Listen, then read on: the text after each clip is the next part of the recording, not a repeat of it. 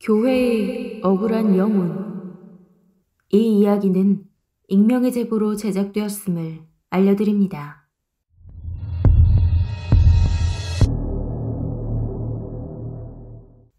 안녕하세요. 저는 32살 여성 모태신앙입니다. 아버지는 장로님, 어머님은 권사님이신 기독교 집안입니다. 현재 서울에 거주하고 있지만 그 사건이 있기 전까지 대구 영천에서 살았습니다. 당시 저희 가족은 영천에 있는 중견교회에 다니고 있었는데 거기서 저는 피아노 반주 봉사를 했습니다. 예배 시간마다 찬송가 피아노 반주를 쳤고 유치부와 초등부에게 피아노를 가르쳐 주기도 했습니다. 게다가 유치부 선생님까지 맡다 보니 일요일 하루는 종일 교회에서 시간을 보냈습니다. 저희 교회 목사님에겐 두 아들이 있었습니다. 가끔 교회에서 보게 되면 목례 정도 하는 사이였는데 어느 날부터인지 목사님의 첫째 아들이 자꾸 저에게 말을 걸기 시작하더라고요. 저녁 예배 끝나고 같이 밥 먹으러 가자. 평일에는 무엇을 하냐는 둥 누가 봐도 저에게 관심이 있구나 생각을 했습니다. 하지만 저는 연애에 관심도 없었습니다. 그리고 솔직히 제 스타일도 아니었습니다. 그랬기에 목사님의 아들임에도 불구하고 데이트 신청을 모두 거절했습니다.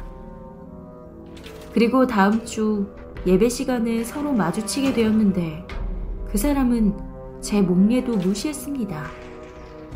데이트를 거절당해 기분이 나빴는지 모르겠지만 저는 뭐 대수롭지 않게 넘기며 평소처럼 교회 생활을 이어가고 있었습니다.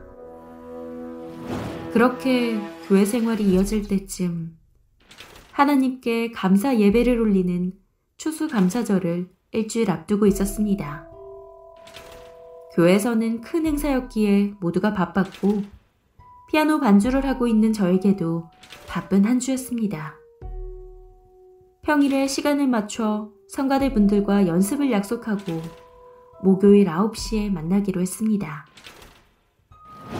이날 저는 일이 조금 일찍 끝나 반주도 미리 연습할 겸 8시쯤 교회를 향했는데 아무도 없는 시간에 도착한 교회는 굉장히 고요한 분위기였습니다. 보통 교회 간부님들은 평일에도 출근을 하시는데 다들 6시면 퇴근을 하신답니다. 그런데 아무도 없어야 할 이곳에 아주 작게 소리가 들리는 겁니다. 아주 생생한 여자의 울음소리. 이 시간에 누군가 있을 이유도 특히나 여자 울음소리가 들린다는 건 상상도 할 수 없었기에 잘못 들었겠지 생각을 하며 모임 장소로 올라가려는 그때. 이번에는 대예배실에서 또 다른 소리가 들리는 겁니다. 이번엔 찬송가 반주 소리. 너무나 정확하게 말이죠. 순간 저는 안에 누군가 있을 거라고 생각하고 대예배실 문을 조심스럽게 열었지만 역시 아무것도 보이지 않는 캄캄한 대예배실. 동시에 찬송가 소리도 들리질 않았습니다. 순간 소름이 끼쳐 저는 도망치듯 밖으로 나왔고 사람이 있는 인근 편의점까지 뛰어갔습니다. 혼자 일찍 가려 했던 저를 괜히 탓하며 약속 시간까지 기다리기로 했습니다. 일부러 9시를 조금 넘겨 다시 교회로 갔을 땐 이미 성가대 분들이 준비하고 계셨습니다. 연습이 끝나고 조금 전 제가 겪었던 이야기는 하지 못한 채 그렇게 집으로 돌아왔습니다. 평일에도 열심히 준비한 덕분인지 추수감사절은 무사히 성공리에 끝이 났습니다. 하지만 기쁨도 잠시 몇 주가 지나고 교회에서 하나의 사건이 터지고 말았습니다. 무슨 영문인지 교회 주변이 시끌벅적했습니다. 무슨 일인가 하고 교회 앞에 도착할 때쯤 교회 입구에 경찰들이 와 있었고 누군가 경찰에 이끌려 나오는데 그 사람은 바로 목사님의 첫째 아들. 그리고 제가 들은 이야기는 너무도 충격적이었습니다. 목사의 아들이라는 이유 하나만으로 청년부 다수 여학생들에게 대시를 했다고 하더군요. 양다리는 물론 심지어 중고등 여학생들에게 성적인 발언과 성폭행 미수까지도 단지 교회 안에서 최고 권력자인 목사님의 아들이란 이유로 몇몇 성도들은 알면서도 쉬쉬했다고 하더군요.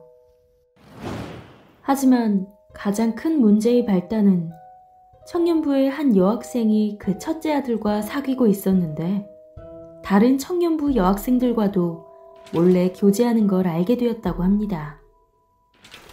여학생은 첫째 아들에게 어떻게 된 거냐 물었지만 그 아들은 오히려 적반하장으로 나왔고 여학생은 그 태도에 충격을 받아 결국 극단적인 선택을 했다는 겁니다. 유서와 함께 말이죠. 그렇게 억울하고 분한 여학생의 부모님이 신고를 하며 교회에 그 소문이 순식간에 난 겁니다. 저는 이 이야기를 들으며 문득 몇 주 전 겪었던 교회에서 들린 생생한 울음소리, 의문의 찬송가 소리가 그 여학생의 영혼이 아닐까라는 생각이 들더군요. 이 사건 이후 대부분의 교인들은 다른 교회로 이전을 했고 저희 가족도 그 충격으로 영천을 떠나 서울로 이사를 오게 되었습니다.